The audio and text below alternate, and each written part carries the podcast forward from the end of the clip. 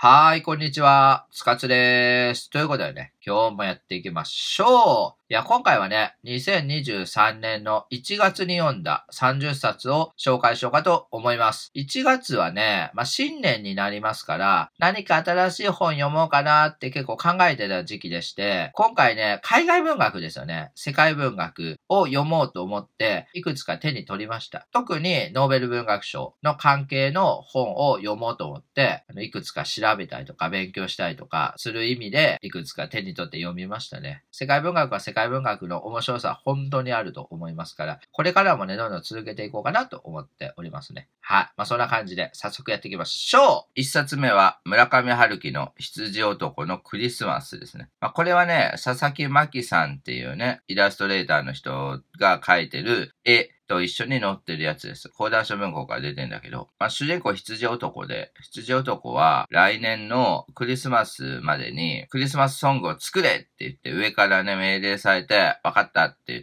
て作ろうとするんだけど、クリスマスの直前まで全然作れないと。あれなんでかなって思ったら、呪いをかけられているって言われて、その呪いの時に地下深くのなんか変なとこまで行くみたいな話なんだけど、これぞ村上春樹ワールドって感じしますよね。羊男ってさ、羊をめぐる冒険とかさ、他にも色々出てくるんだけどさ、共通の人物なのかな？羊をめぐる冒険に出てくる羊男って絵が描かれてたと思うんですけど、あの時の羊男ちょっと気持ち悪いんだよね。佐々木真希が描いてるからね、可愛らしくなってんだけど、初期の春樹ワールドっていう感じがあってね、とてもいい。凝縮されてる感じがいいですよ。で、2冊目は、小川聡さんの地図と拳ですね。まあこれは今回の直木賞の候補作であり、そしてもう受賞しましたね。これが取るだろうと僕も予想しておりましたけれども、スケールがまずでかいんですね。で、この本自体もかなり分厚いんですね。直木賞ってね、まあとりあえず分厚かったら良いわけではないけれども、分厚ければ分厚いほど、ストーリーが濃密になってくるので、結構そういうの取ったりしますけどね。これは満州の話でしてね、戦前から戦時中、そして戦後、この50年ぐらいをずーっとやってる話で、まあ、満州に一つ炭鉱の村みたいなのがあって、そこに日本軍がどう介入するかとか、そこに住んでる中国の人がどうするかとか、まあ戦争の話だから人殺しとかも結構起こったりとか、だけど登場人物がみんな魅力的でね、タイトルのね、地図と拳の拳っていうのはさ、まあ一人中国の人で謎の憲法みたいな使える人がいて、ドラゴンボールみたいななんか修行をやったら、拳銃のね、弾丸ね、撃たれてもね、死なないとかいう、そういう人が出てきたりとか、あと地図の博士みたいなのが出てきて、満州の地図を作ったりとか、いろんな人出てきてね、まあ、50人ぐらい出てくんじゃないですか。主人公もね、移り移りするんで、それ一つ一つの話がめっちゃ面白い。僕も泣きましたよ。最後の方も泣いちゃって、ああ、面白いと思いましたけどね。直木賞はね、もうそれは取るだろうなっていう話。小川聡さんって SF の人でもありますから、他の SF 作品もね、読みたいとは思ってるんですよね。3冊目は、鈴木すずみさんのグレイスですですね。まあ、この時は単行本が出ていなかったので、雑誌掲載時、文学学会掲載時で読みましたけど、これは今回の芥川賞候補になっておりましたけれども、グレイスレスも良かったね。まあ、グレイスレスは AV 女優の化粧師の話で、アダルト業界のことをずっとやってるんですけど、それれともう一個、西洋建築の自分の家みたいながあって、おばあちゃんとね、二人で暮らしてるみたいな話のパラレルでやっていくわけだけど、ここのね、対比がやっぱいいよね。文化的な生活と本能的っていうか、欲動的な世界のこの二つがあるわけでさ、そこの狭間にどう生きていくかみたいなところじゃないですか。まあ、前のギフテッドもそうだったけど、かなりメタファーチックですよね。隠喩みたいなのがずーっとあって、それをどう解釈するかの面白さあると思うんです。今回のね、芥川賞受賞の荒地の家族は、どちらかというとメタファーチックじゃなくて、ストレートなね、リアリズムなところをね、やってたと思うんだけど、これは結構メタファーなんだよね。4冊目は、パスカル・キニャールのローマのテラスですね。ついにね、海外文学ね、読み始めまして、いきなり最初はパスカル・キニアールなんですけど、パスカル・キニアールっていうのはフランスの作家で、ノーベル文学賞に近いとも言われている作家なんですね。でこのローマのテラスっていうのが結構代表作とも言われたりして、アカデミー・フランセーズ賞みたいなのがフランスの賞であって、、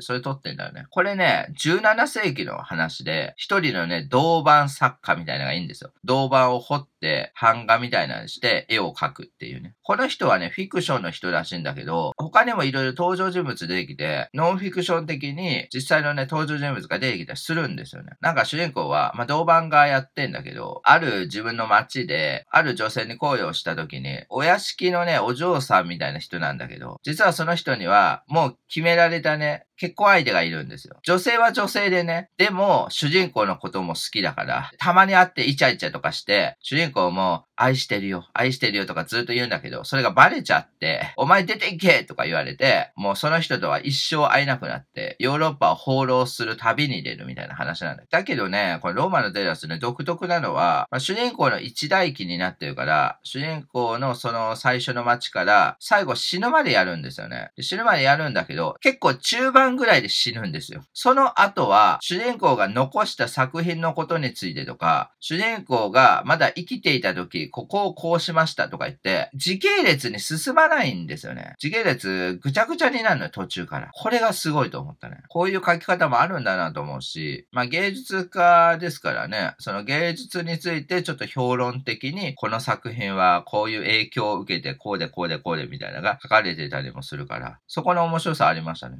5冊つ目は、佐藤誠一郎さんの、あなたの小説には企みがないですね。まあこれは新潮新書になっておりまして、いわゆる小説の創作講座みたいな一種なんですけど、このね、佐藤誠一郎さんっていうのは編集者だったらしく、宮部みゆきとかの担当だったらしいんですね。この人曰く、小説を判断できるのは、まあ、編集者が一番だろうと。言ってるわけですね。意外と作家先生が創作術とか教えるね、講座とか本とかあるけれども、それはその人の創作術でしかないと。いわゆる客観的な創作術ではなくて、その作家がやってきた過去の経験とか創作の掟とかがあるだけであって、全員に当てはまるかどうかっていうのはまた違うと。もっと広く当てはめるとするならば、編集者の方がもっと客観的な少し離れたところの目線の方がいいだろうと言って、まあこの人は書くわけですが、まあいわゆる傾向と対策みたいな話をしてたりとかします。まあ傾向と対策はないぐらいまで言ってるんだけど、ただ、エンタメのね、現代史みたいなのもあって、ここ面白かったですよ。エンタメ小説っていうのはやっぱり昔からずっと繋がってるけれども、その流行り廃りみたいのがやっぱあって、意外といろんな人に影響していると。ミステリーとかもそうで、ミステリーなんか今流行ってるわけだけど、30年前に綾辻ゆきととかがポンと出てきたから今の流行につながってるわけで、その辺がいなかったら今はもう流行ってないとも言われたりするわけですね。あとね、小説の5大要素の話とても良かったですよ。小説にはまあ5大要素があって、文章、テーマ、物語性、人物造形、そして同時代性というのが絶対にあるんだと。それを一つずつ極めていくといいんじゃないかっていうのがありました。僕もね、一時期小説書いてたから、創作術みたいな本は結構昔よく読んでたんですよね。いろんな人書いてますよね。どれが正しいとかね、どれが間違いとかは、まあそれぞれのね、考えがあるだろうけれども、いっぱい読むことは大事だと思うよね。これはダメだ、これはダメだとかやっていくと、自分の中がどんどん狭くなっていくと、貧しくなってくるので、いっぱい広くね、手広くやって、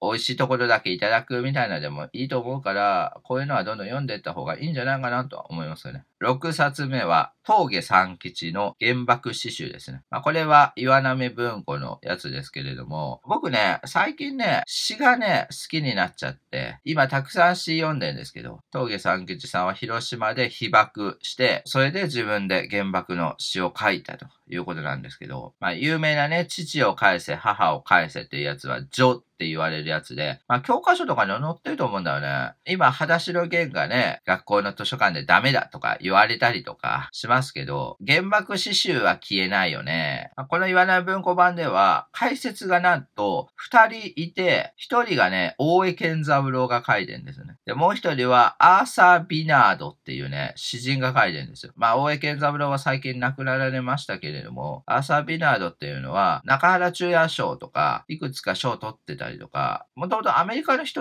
なんですけど、日本にやってきて日本で詩を書くっていう、ね、変わった人ですが、でその人人曰く原爆詩集はあまり評価をされていないと。師団の方からね、詩のね、分断の方から帰り見られてなかったと。今回岩名文庫に入ることでもっと広く広まったらいいと言ってましたけどね。7冊目はマルキド・サドのジェローム神父というね、本でございます。これはね、平凡社から出ているやつで、今これ文庫本にもなってますよ。平凡社のちっちゃい文庫になってるんだけど。このね、表紙ね、もう映せないぐらいね、一時期話題になったやつで、いわゆる相田誠が絵描いてるんですよね。このね、本の中にも、相田誠の絵がね、2、30入ってんですよね。これは、マルキド・サドが書いた文章で、渋沢達彦が訳してるやつなんで、結構ぴったり合ってるような気もするんだよな。このジェローム神父ってね、結局ね、やべえ神父がいるっていう話で、まあ、ちょっとサイコパスの話で、なんか主人公がいて、その主人公は森の中でね、ある女性を見つけるんですよね。で、その人はなんか怪我してしてて、助けようとするんだけど、実は助けるわけじゃなくて、その女の人は婚約者がいる。金持ちの婚約者がいる。いて、その人をそそのかして大量に金を用意して、脅してるわけじゃなくて、女の人が一緒に逃げましょうかなんか言ってるっていう風にして、金を大量に持ってこさせんだけど、結局女の人も男の人も殺すんですよね、主人公は。で、その金だけを奪って逃げて、遠いところまで行って、そこで神父になんですよ。なコネかなんかで神父になって、だけどその教会って結構えぐい教会で、教会の地下で、なんか乱交パーティーみたいなのが行われてて、主人公もそこに入るみたいな話なんだけど、僕ね、でもね、思うのは、こういうサイコパス系の話ってさ、今アメリカドラマとかで大量にやってると思うんですよね。意外とあるよね、今。なんか時代が追いついてきた気がするんだよね。マルキド・サドって倫理観のぶっ壊れた小説っていうか、それが一つの思想ぐらいまで言ってたけど、それが20世紀、21世紀になって追いかけてきたんじゃないかなと思うんだよな。僕ね、エログロ系のね、漫画とかやっぱ好きなんですよね。なんでかっていうとね、人間ってね、とことんね、グロくなれるからなんですよね。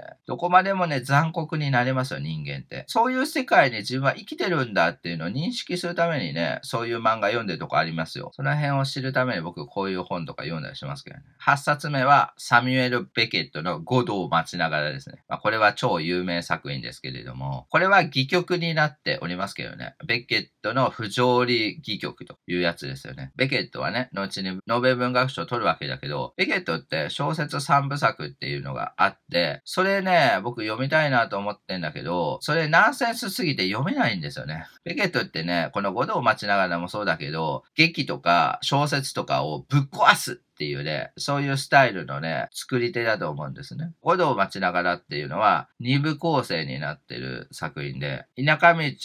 があった時に、ある男の二人組がいて、まあ漫才みたいなの多分やってんだよね。もしかしたら日本の漫才ってこういうことなのかもしれないけど、ナンセンス漫才みたいなのをやってたら、その人たちは五道っていうね、人を待ってると。五道っていうのは、ゴッドじゃないかと言われてんだよね。いわゆる神様っていうのをずっと待ち続けている男たちがいて、でも五道は全然来ない。その後にね、さらに二人組がやってくんですよ。その二人組っていうのは一人はなんかね、金持ちのね、おじさんみたいな人と、あとなんか奴隷みたいになってる、首に首輪みたいなのがあって、犬みたいにロープだったっけ？鎖かなんかで、その金持ちの人に持たされてる男がいて、それはそれでナンセンスっていうか、なんじゃそらみたいな世界観なんだけど。で、その4人がなんやかんやするみたいな話なんだけど、これね、なんかね、主人公たちって忘れっぽいんだと思うんだよね。みんな覚えてないんですよ。なんかここが一番怖くないですか ?2 幕構成だけど、1幕のことを主人公たちは覚えてなくて、昨日変な男が来たよねってね、一人が言ったら、え、そうだったっけ？とか言って、一人全くね、覚えてないんですよね。そこのね、怖さが一つあったと思うんだよな。不条理っていうかね、ちょっとホラーがね、入ってるような気がするのよ、これ。そこに、ゴッドっていうか、ゴッドみたいな、神様性みたいな、ある種の聖性みたいなのがあるんじゃないですか。聖なる性質みたいなのが、ちょっとあるような気がするんだけどね。聖なる愚者みたいなところをやってるような気がするんだけど、どうでしょうか？9冊目は、マーガレット・アトウッドのパワーポリティクスですね。まあ、これはね、詩集でございます。マーガレット・アトウッドっていうのはカナダの小説家、詩人なんですけれども、まあ、この人もノーベル文学賞に近いと言われている作家なんですよね。まあ、アトウッドって、早川文庫とかから結構文庫本になってたりとかしますけどね、西岸とかいうのが有名だったりしますが、まあ、このパワーポリティクスは詩集で、でもね、この詩もね、変わってんなと思ったのは、私とあなたっていうのがずっと出てくるんですね。詩集だから何個も詩があるわけだけど、私とあなたっていうのがず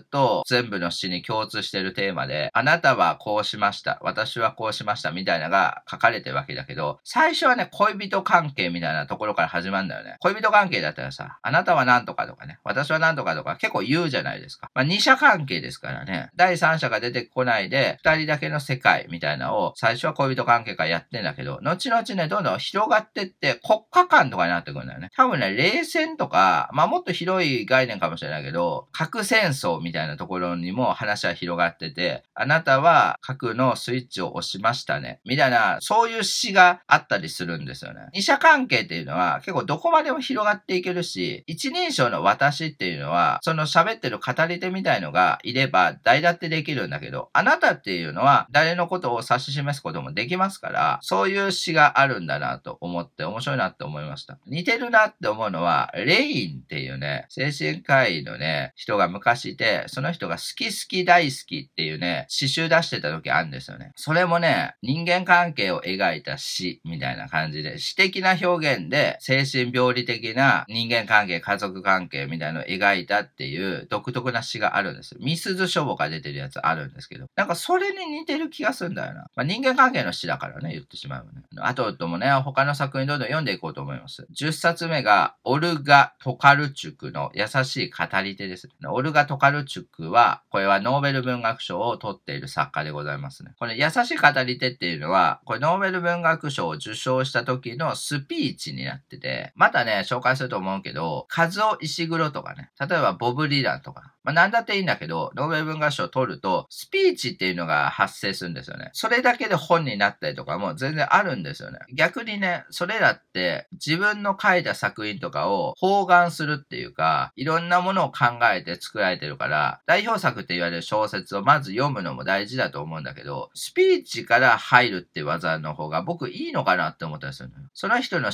想とかが如実に出てきてるから、いわばこの人はどんな小説を書くんだろうっていうのが、パッと分かってくると思うんですよね。この優しい語り手の中には、まあ、優しい語り手っていうさっきのスピーチと、もう一個、中央ヨーロッパの文学とは何かみたいな、ある種の評論みたいなたいなスピーチも入ってて、優しい語り手は、小説っていうのがね、一人称が語り手として書かれてる場合ね、それは結構多性的なんだと、多い声なんだというのがあって、文学っていうのは、一人一人にね、焦点を当てたものでしょ。一人称っていうのは主人公がいるわけだけど、いろんな小説ってさ、あった場合、いろんな一人称があって、いろんな主人公がいるってさ、これすごくないですか？僕たちって一人の人間でしかなくて、一人一人にね、ピックアップしたものって意外と文学以外にあるかっていう話にならないですか？それは極めて多性的であって、人を思いやる気持ちっていうのが絶対出てくるみたいなことが書かれてんだよね。で、それが優しい語り手なんだっていう話になってくるんだけど、小説っていうのが実は人の内面を描いているもんですから、極めて他者性の強いものなんだよね。その辺がね、書かれてたりとか。あと、東欧の話とかは結構好きで、カフカとかの話になってくんだけど、つまりね、中央ヨーロッパとか東ヨーロッパっていうのは、イギリス、フランス、ドイツとかの西ヨーロッパがあった時に、右の方にはロシアとかがありますよね。インドとかもあったりとかして、その間に立たされてると。これね、ウクライナとかの問題とね、もう一緒なんだけど、間に入っているもんで、イギリス、フランス、ドイツとかからも攻められることもあるし、ロシアからも攻められることあるんだよね。その真ん中に立たされている国とか、立場とか、人人とか、その辺は文学性にも極めて影響されていて、例えばカフカとか、ゴンブロービッチとか、カネッティとか、その辺をトカルチュクは言ってんですよね。だから最近ね、本当に海外の文学ね、ちょっと勉強してるんで、そこの国とかのイデオロギーっていうか、地理的状況性とか歴史とか、その辺も僕勉強したいなと思ってね。僕世界史は取ってたんだけど、東ヨーロッパとかさ、あんまりね、知らないもんですからね。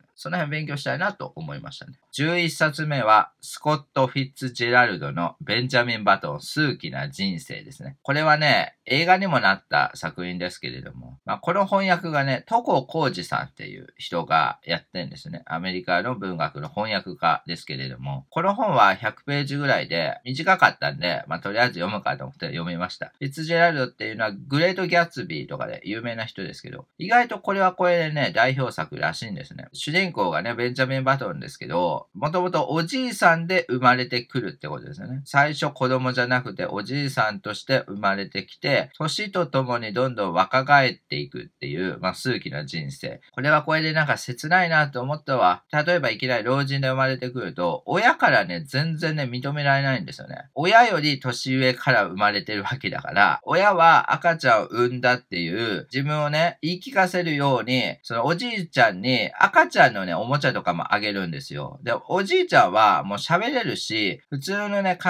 えとかも持ってるから、おもちゃをもらっても仕方ないわけですよ。だけど、親は、これは赤ちゃんなんだって言いたいがために、おもちゃをあげたりとか、あとね、どんどん若返っていくんで、途中で結婚とかするんだよね。奥さん見つけて結婚するんだけど、時間とともに自分は若返って奥さんは年を取っていくので、そこのね、祖母が発生して、奥さんが、まあ、嫉妬みたいな感じで、あなた私に嫌味言ってんの？みたいな言われて、ベンジャミン・バトンは、それはもう仕方ないことだけど、そんなことないよとか言ってもね、無理なので、奥さんと別れたりとか、結構辛いんですよね。周りとの帰りみたいなたいなで苦しんでるベンジャミン・バトンみたいな感じで、誰もね、仲間がいないパターンなんだよね。変な人間だってね、周りに思われてるからさ。いや、かわいそうと思ったんだけど、そういう人ももしかしたらいるかもしれないね。つまり若返る人だけじゃなくて、普通の人とは人生が違う人なんかいくらでもいるわけで、そういう人のね、仲間がね、一人や二人いたらいいなと思ったりしましたけどね。12冊目は、アゴタ・クリストフの文盲ですね。アゴタ・クリストフというのは悪道日記の人なんですですけれども、そのアゴタ・クリストフの、まあ、自伝的小説みたいなやつでして、もともとね、ハンガリーに住んでたんですよね、アゴタ・クリストフ。だけど、ハンガリー危機っていうのが起こって、フランスに亡命するんですよ。その時に、フランス語はできなかったんだけど、フランスに行って、ずっとフランス語を勉強して、悪道日記はデビュー作になるわけだけど、フランス語で書いたんですよね。つまり、第二の言語で書いたと。まあ、いわゆる亡命作家と言われたりして、その辺のことずっと書いてるわけけだけど、これもね、前に言ったことある東欧とか中央ヨーロッパとかの苦しみと一緒で、狭間の国たちなんですよね。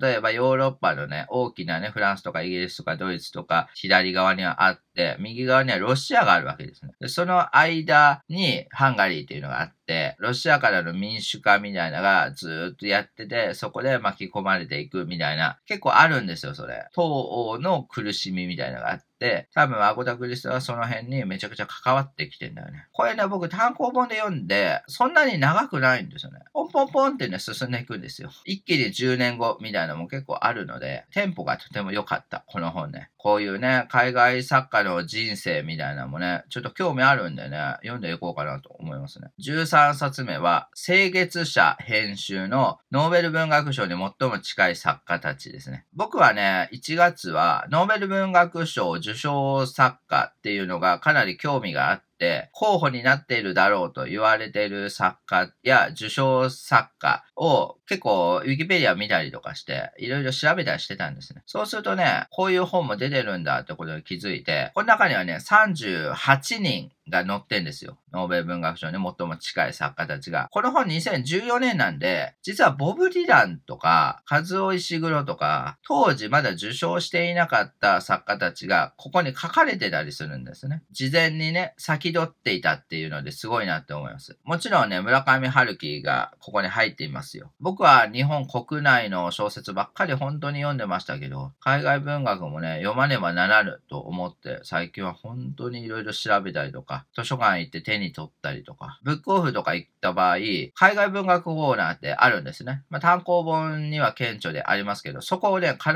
ず見るようにしましたよ。結構最近韓国文学のね、単行本とかがかなり色々広がってまして、ブックオフとかにも流れてきて、それを買ったりするんですよね。だからその辺ね、またね、読んでいこうかなと思ったりしますね。14冊目は、山田栄美の蝶々の転則ですね。急に日本のね、文学になりますけど、蝶々の転則ってね、確か芥川賞の候補にもなっていて、ベッドタイムアイズっていうのでね、80何年とかに山田栄美デビューするんですけど、そのね、次か次の次ぐらいの作品、本当に初期の初期なんですけど、主人公がいて、主人公は高校生なんですけど、友達にね、エリコっていうね、女友達いるんだけど、その女友達がね、束縛系のね、女友達なんですよ。あなたのことが好きなの。とか、ちょっとメンヘラまで行かなくても、かまってちゃんみたいな女友達がいて、主人公が嫌なんですよね、それ。で、もう高校生なんだからと思って嫌だと思った時に、その女友達から逃れる手段として、彼氏を作るんですよね。ここね、ちょっと歪んでるんですよね。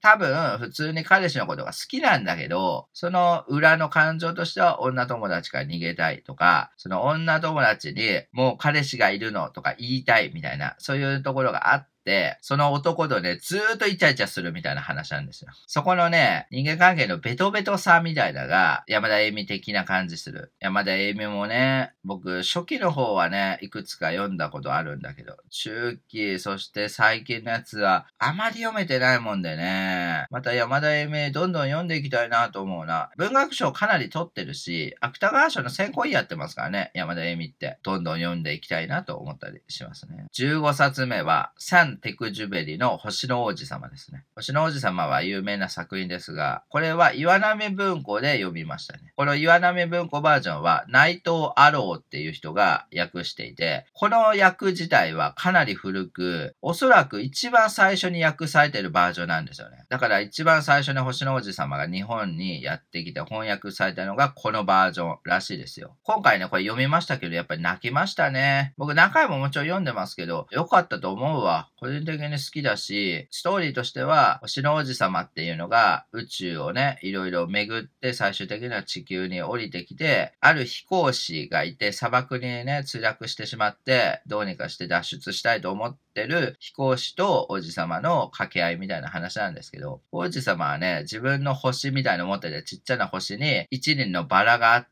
最終的にはバラのね、とこに戻りたいっていう話なんだけど、ミハイル・エンデの桃的なさ、資本主義っていうか、効率主義というか、そういうのに巻き込まれないでどうやって生きていくかみたいなテーマもあると思うんですね。星の王子様って明らか子供性みたいなのがあって、大人との対比っていうのがありますよね。まあよく言われるのは永遠の少年的な、そういうモチーフっていうか、星の王子様と喋れるのはやっぱ子供性を持っている人じゃないとやっぱ喋れないですよね。まあ自分分のことばかりのわがまま王子様ではありますけれども、そういうところが可愛らしい。目に見えないものが大事なんだよっていうね、有名な言葉ありますけれども、まあ、魂の深く結びついた自分自身のありさまとか、存在とか、アイデンティティとか、そういうところを描いてるような気がしますけどね。で、16冊目は、和尾石黒の特急20世紀の夜といくつかの小さなブレイクスルーっていう本ですね。この本は、和尾石黒がノーベル文学賞取った時の記念講演のスピーチになってまして、この本ね、めっちゃ短いですよ。スピーチしか入ってないし、早川書房から単行本で出てんだけど、いわゆる大役版になっていて、日本語が書かれていて、その横に英語が書かれていると。数石黒ってもともと日本にいたんですね。長崎にいて、5歳とかだっけ？ぐらいにイギリスに行くんですよね。お父さんが学者先生かなんかで、イギリスにね、行って、でそこで育ったという人で、この中にあるね、エピソードとしては、大学だったっけ大学院だったっけかなんかで創作学科かなんかに所属していて、創作を書かなきゃいけないと。で、創作を書いて、レポートみたいなんで、提出してみんなで発表するみたいな授業があるんだって。最初書いてたんだけど、それをやめて、自分がもともと住んでいた日本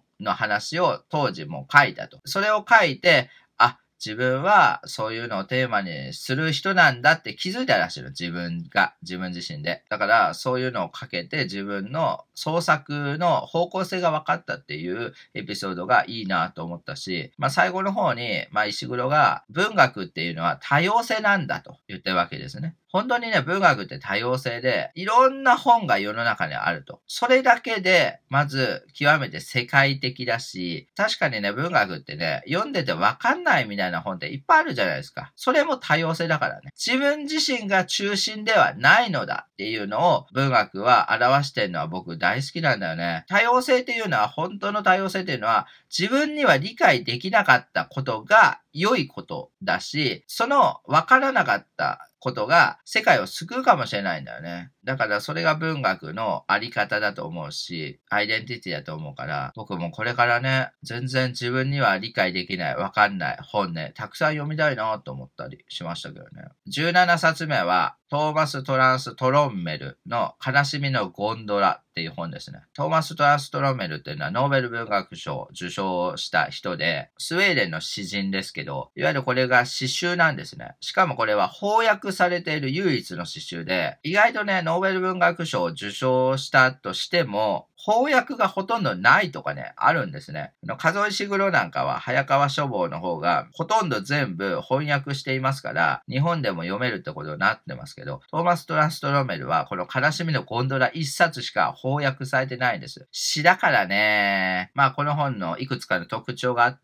まあ一つは音楽性が極めてありますよね。ワーグナーとかリストとか、そういう作曲家とかの名前が作中っていうか、その詩の中に出てくるんですよね。もしくは、ミダス王とか、ティペリウスとか、その昔のね、歴史上の人物とかも、詩の中によく出てきて、いわゆる固有名詞みたいな、で、歴史性を感じさせる詩になってんですよね。で、あとね、俳句ですよね。日本の俳句にも興味あったらしいんですよ。トーマス・トランストロメル。で、何回か日本にも来たことあるらしいんだけど、この中にも俳句詩って言って、まあよく俳句とかね、短歌とかも海外でもやってるって言ってさ、ひらがなで五七五七七っていうのはないけれども、短いね、文章で五七五七七みたいな感じで作るっていう文化あるでしょ海外でも。日本のジャパニーズ俳句とかジャパニーズ短歌みたいのを英語で作るってやつですよ。で、この悲しみゴンドラにもあるんですよ、それ。俳句詩って言って。そういうのにも興味あるって面白いなって思いますけどね。俳句ってね、世界で一番短い詩とも言われたりしますよ。例えばさ、日本のね、俳人とかね、ノーベル文学賞とか取る人とかいないのかな？ジャパニーズ俳句でノーベル文学賞取りましたみたいな。ありえないとは言えないもんね。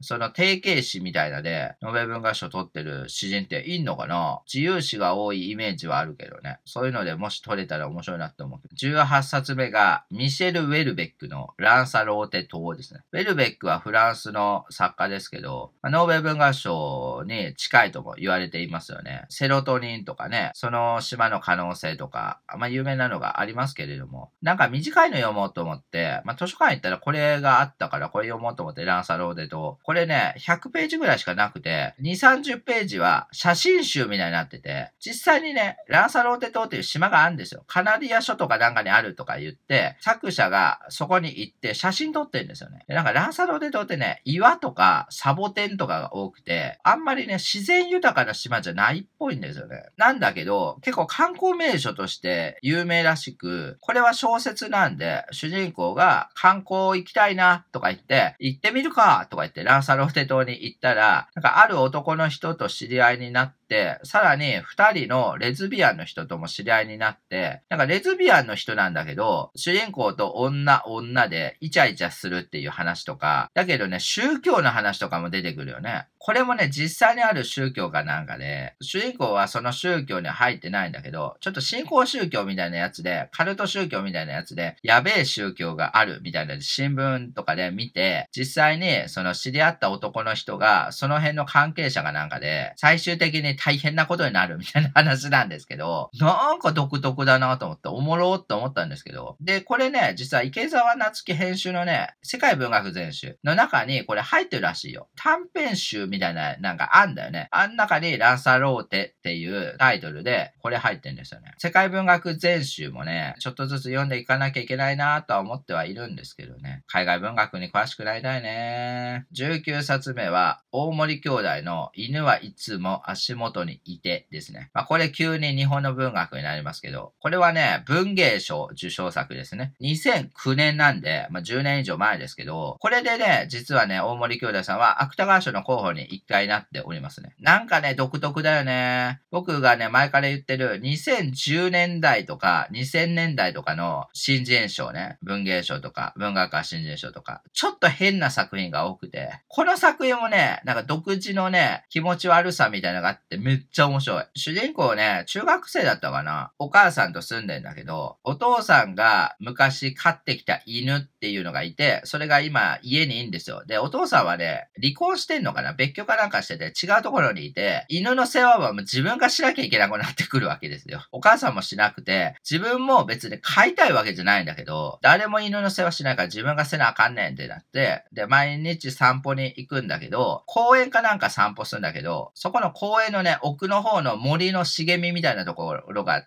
そこになんか肉が埋まってるって言うんですよ。だから肉が埋まってて、しかもめちゃくちゃでかい肉だって言うんですよ。犬はそれが大好きで、クンクンクンって言って、鼻でね、匂い、匂ったりとかして、臭い匂いもしてくると。地中に埋まってんですよ。何の肉かだよね、それね。まあ、人間の肉かもしれないし、全然違う肉かもしれないけど、主人公も、まあ、犬が好きだからっていうので、そこに行くんですよ。あとね、なんかみんな気持ち悪いんですよ。登場人物が。なんかね、知り合いっていうか同じクラスメイトのなんとかくんっていうね、友達いるんですよ。最初一緒に学校に行ってたりとか、学校で交流してたりするんだけど、なんか一回犬の散歩中にそいつと出会った時に、なんか噛んだんですよね。犬がその友達の足かなんか噛んだ時に、そいつ大げさに痛い痛い痛い痛いとか言って、なんかちょっとかまってちゃうみたいなやつなんですよね。男だけど。で、学校に松葉杖ついてやってきたりとか、最後ね、なんかいい終わり方するわ。全体的にね、ドロッとしてて暗い小説なんだけど、最後ね、希望の光っていうか、変化の兆しみたいな、そういうのがあってよかったと思うな。20冊目は、丹下健太さんの青色参加ですね。まあ、これもね、文芸賞受賞作で、これは2007年です。2000年代の文芸賞ってね、軽いですね。とても軽いんだけど、その軽さがいいですよ。もちろん文学としていいと思うんだけど、青色参加って、主人公がフリーターで彼女がいて、彼女と同棲してるんだけど、彼女のお金で生きてるっていうか、ちょっと紐みたいになってるんですよね。で、主人公は転職活動というかね、就職活動をしているんだけど、結構緊張しいなのか、もしくは自分のアイデンティティみたいなのがないのか、面接とかでよく落とされてしまって、早く就職してえのになーとか思ってるわけよ。その時にね、猫探しっていうのがあって、自分のね、家で飼ってる猫かな、よく見かける猫かなんかがいて、その猫がほとんど見かけないと、最近ね。で、どうしようってなって、彼女もね、あの猫可愛かったのにって言って、あ、じゃあ、猫探ししてよって言って、主人公がその猫探しすることなんですよ。猫の探していますみたいな、チラシみたいなのを作って、電柱とかに貼ったりとかするっていうのと、あと近所の人にね、猫知りませんかとか言って探すっていう猫探しがあるんですよね。つまりこれ自分探しみたいな話になってきて、猫を探しながら自分自身を探していくみたいな話なんだけど、こう終わり方結構ね、変でとても面白いですよ。なんかやっぱりね、文学としてのね、企みっていうか、変なね、展開になってきて、意外と僕は好きなんですよね、これね。21冊目は谷川直子さんのお四角様。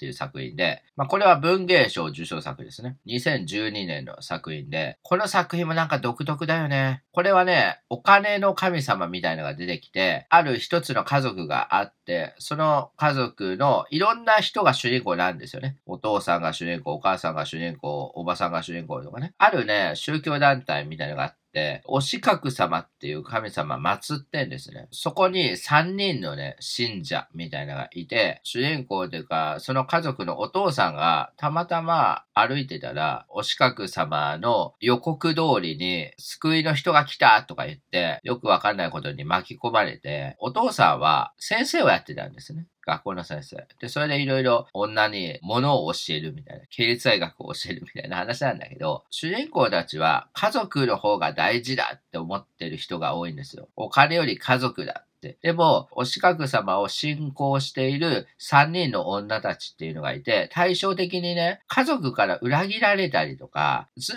っと一人で生きざるを得ない人たちが、最終的にお金ってていうものだけは裏切らないと。私を裏切らないからお金を信奉するっていうことになってんですよ。これね、とてもね、象徴的な感じがしないですか。僕はあんまり家族に対してね、愛をね、感じたことほとんどないですよ。特に親に対しては愛はない。そういった点では物に執着する気持ちって僕めちゃくちゃわかるんです。かなりお四角様的な世界観で生きてる人間だとは思うんですけど、そういう人も世の中にはいるからね、お金より〇〇の方が大事だって思ってる人は、ある意味幸せだとは思いますけどね。22冊目は、池内治編集の尾崎豊斎苦集ですね。まあこれは岩波文庫の方になっていて、尾崎豊斎っていうのは俳句の人ですが、自由律俳句ですよね。咳をしても一人とかね。入れ物がない、両手で受けるとか、とてもシンプルだけど、なんか切なさがある、そういう句を読むっていう人なんだけど、尾崎豊斎って人生ね、これ書かれていて、まあ、東京帝国大学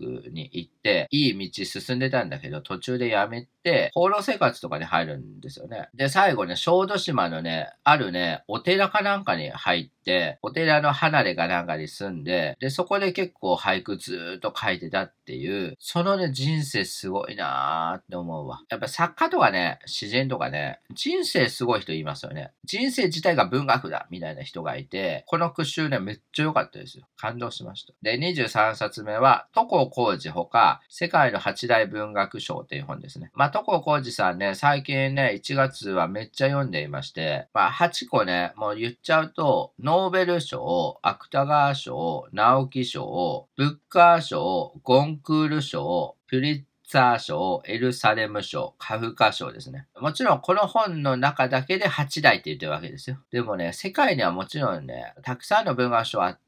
そこに着目して読んでいくっていう方法もあるわけですよ。ノーベル文学賞が一番ワールドワイドなね、文学賞だと思います。だって1901年からやっていて、歴史がとてもあるんですよね。フランスにはゴンクール賞があったりとか、他のところにはブッカー賞とかなんとか賞とか、それぞれの国に実は文学賞でやっぱりありますから、それ勉強したいね。世界に何個あるんだろう、文学賞って。このね、八大文学賞それぞれの中で、選者が選んでますけど、面白い3冊みたいなやつを紹介するんですよ。つまり、8個の文学賞かける3つなので、24冊の本がそもそも紹介されていて、これがとてもいいですね。勉強になりました。海外文学勉強しようと思う人は、まずこれ読んでいくといいかもしれないね。24冊目は、北ふわりさんのケチャップですね。これはね、2008年の文芸賞受賞作品ですね。いや、ケチャップね、昔読んだことあっ、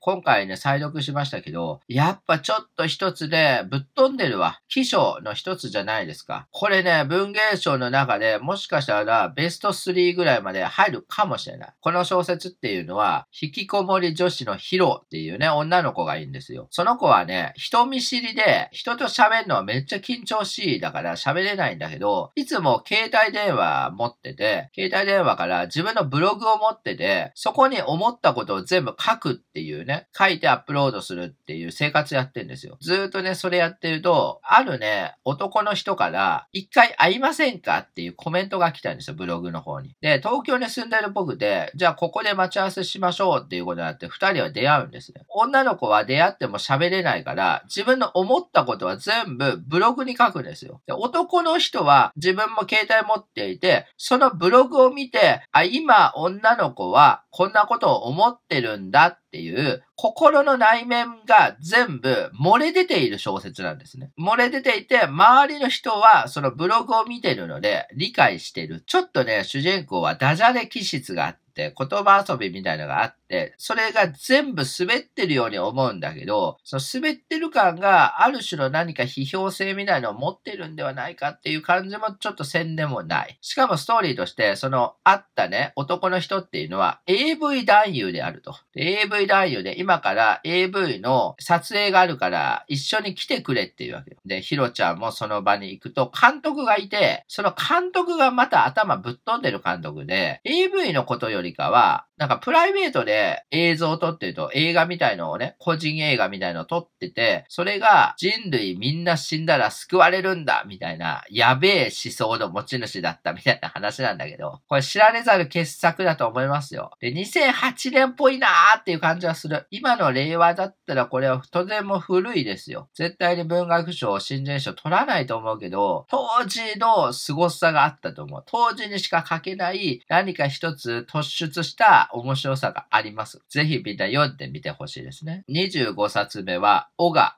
和正さんのフレアですね。小川和正さんもこれ文芸賞受賞作でして、1996年と、ちょっと一昔前ですよね。90年代ですからね、ちょっと古いが、このフレアも傑作なんだよね。フレアはとても暗い話でね、ダンサーインザダークぐらいの暗さないですか？このフレアって、主人公女の人がね、なんか工場かなんかに勤めてんだけど、元彼が元々いたんですよね。で、元彼と、まあ、イチャイチャしてたら、子供ができちゃったと。私子供産みたいって言ったら、もう男が絶対おろせおろせって言うから、おろしたってって言うんですね。そしたら、元彼はそのまま別れちゃったと。次、今彼と付き合ってんだけど、まあ、今彼ともイチャイチャしてたら子供ができちゃったって言って、産みたいと思ってんだけど、絶対おろせって言われる、どうしよう、みたいな感じ。主人公でね、なんか悪い男に引っかかる傾向にあるのか、自分のね、思ったことをね、あまり口にできないとか、口にしても怒られちゃうから我慢しなきゃみたいな性格っていうか環境にあって、これがしんどいね。これがとてもしんどくて、それが結構ずっと進んでいくんだけど、意外と淡々としてる文章ですから、なんかめっちゃしんどくならないんですよ、意外と。そこが逆にしんどくないですか？しんどさを出さないやつこそ一番しんどいわけで。しかもね、これ最後のオチがね、問題作なんだよね。えーって思っちゃう、これ。終わり方。マジって思って終わる。ああ、これしか終わり方ないのか？って思う、なんか悲しい終わり方するんだけど、ぜひこれも読んでほしいね。文芸賞でね、もう片っ端から読んでください。みんな。26冊目は、藤代泉さんのボーダーレスですね。これもね、めっちゃ面白いんだよなこれも文芸賞ですけれども、まあこれは2009年ですけど、これね、僕ね、文芸賞の中で、本当に面白いベスト3には入ると思うわ。これね、在日コリアンの話なんですけど、暗くないね。明るい。とても明るいし、ザ青春みたいな感じじゃないですか。主人公はね、もうね、就職していて、新人である会社に入るんですよ。で、結構でかい会社っぽくて、これから頑張るかと思ってたら、まあ、同期でね、ある在日韓国の男の子がいるわけですよ。友達なんだよね。まあ同期だしね。まあ在日コリアンといっても、まあ日本生まれで、韓国語は逆に喋れないみたいな人で、二つの名前持ってるんだよね。コリアンの名前と、あと日本人名のダブルで持っていて、主人公はね、今までね、コリアンの人と多分ね、付き合ったことなくて、その辺のことを全部説明してくれるんですよ。相手の男の子が。お互い男ですよ。だから男の友情みたいな話で、まあ主人公は主人公でまた違うストーリーがあって、フットサルかなんかね、社会人クラブかなんかに入っていて、普通にフットサルしてたら、ある女の人と体だけの関係になっちゃってどうしようかみたいな悩むところもあるんですけど、かなりいいよ。すがすがしいわ。この小説本当にいいし、終わり方も綺麗だし、いい小説読んだなってって気持ちになる。このね、藤代泉さんっていうのは単行本はもうこれしかないんですよ。2冊目が出てなくて、作品もね、なんか発表されてないのかなと思ったら、ついね、先日っていうか、ここね、数ヶ月以内のね、文芸誌に作品発表されてたんですよ。へえーと思って、これ2009年でしょ？もうね、10年以上経ってるわけですよ、デビューしてから。発表されたんだったら、単行本化なんのかなと思って、もう単行本化してほしい。出版社はね、藤代泉さんの作品ね、早く出版してください。27冊目が、リュドミラ・ウリツカヤさんのソーネチカですね。まあこれはロシアの作家、ウリツカヤのデビュー作になってまして、まあこのウリツカヤっていう人も、ノーベル文学賞に近い人と言われてますね。これ、新潮クレストブックスでね、僕、新潮クレストブックスもちょっと勉強してて、どんな本あるかとかも結構ね、見てるんですけど、集めていきたいね。で、ソーネチカね、読んでみました。あるソーネチカっていう女の人がいて、まあ本を読むのが好きだったから、図書館で働くことになったんですね。そうしたら、あるね、フランス帰りの社会活動家みたいな、ある男の人から告白を受けて、結婚することなんですよ。で、そうするとね、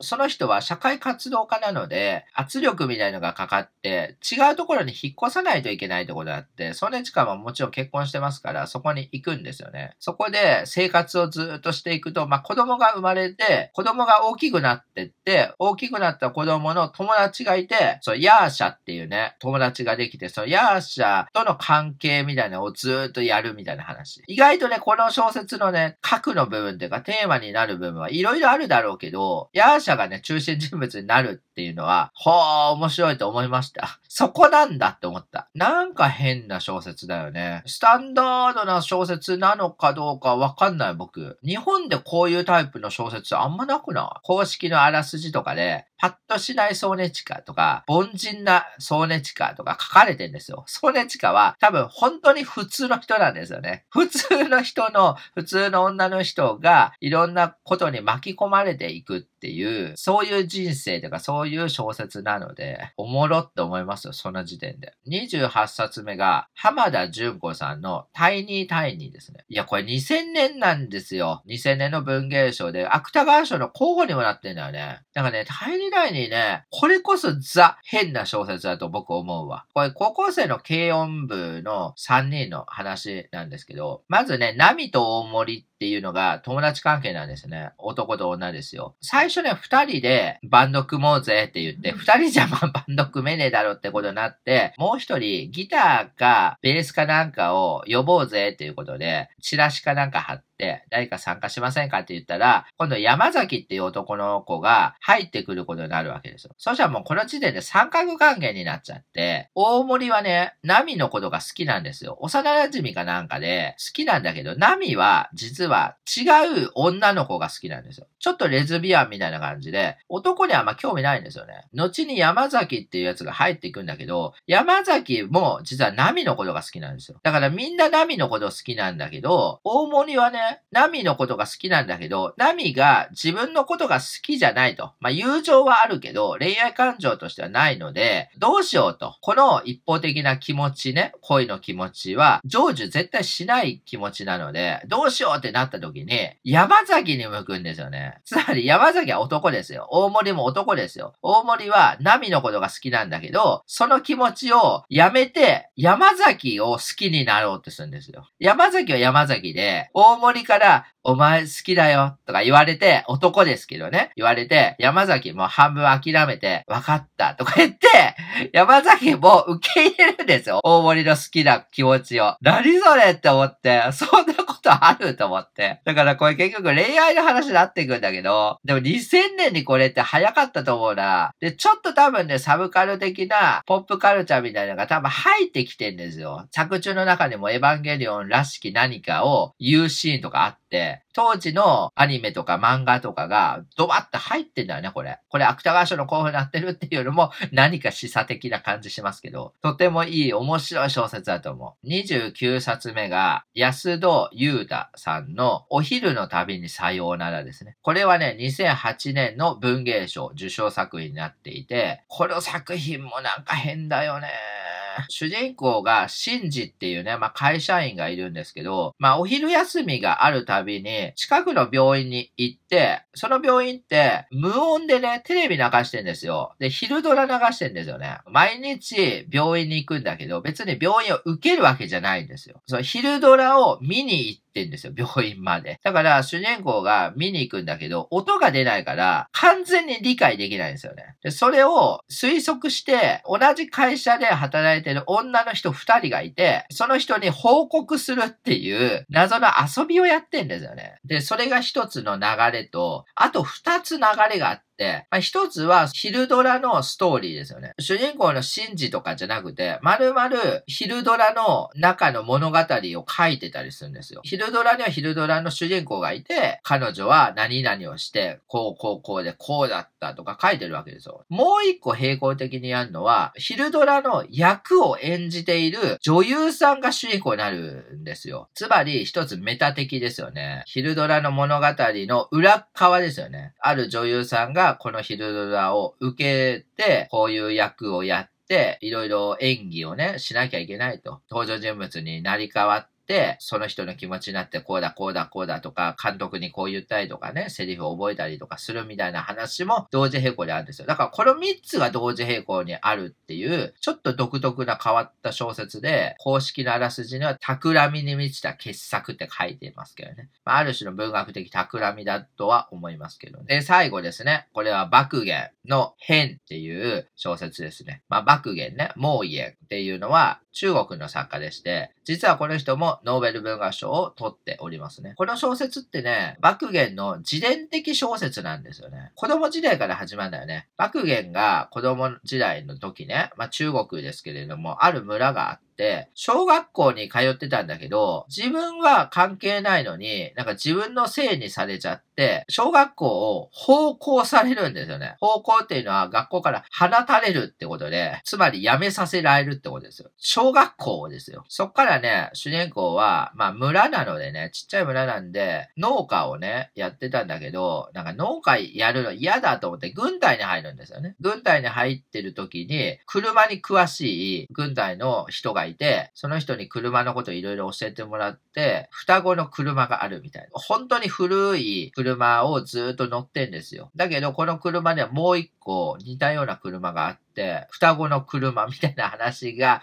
結構感動できるんですけど、そうしてる間に、主人公は小説もやっぱ好きだったから、小説書いてたら、結構なんか雑誌に載っちゃって、軍隊にいるのに小説家になるんですよね。で、その後に書いた小説が、なんか映画化されて、世界的にその映画が認められて、国際的な作家になるんですよ。で、何年か経って、ノーベル文学賞を取るってことになるんですけど、なんか大人になってね、まあ、大作家先生になってる爆言がいた時に、幼馴染がいたわけよ。小学校の時に一緒に学校でね、勉強生活やってた幼馴染がいて、大人になってから再会するみたいな話なんですよ。そこがね、感動した。基本的には中国の話ずっとやってますからね。中国の軍隊の話とか、中国の制度っていうか、イデオロギーとかの話が結構ね、そこにはずっとあるので、やっぱ海外文学読むと、それが面白いなって最近思ってきましたよ。え、中国ってこうなってんだとか、フランスってこうなってんだみたいな。そこのカルチャーショックみたいなのがやっぱあって、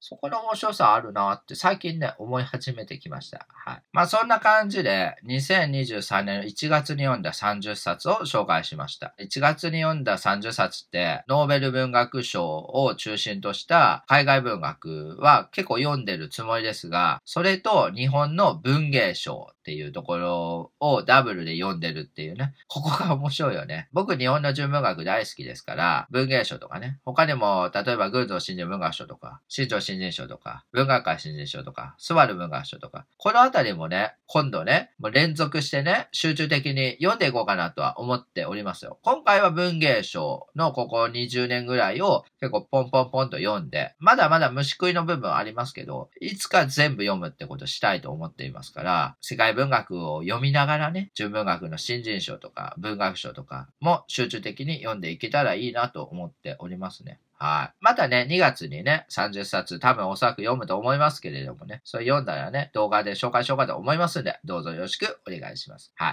まあ、そんな感じでね、まあ、今回は終わります。高評価、コメント、チャンネル登録ね、どうぞよろしくお願いします。ではでは、つかちゃんでした。バイバイ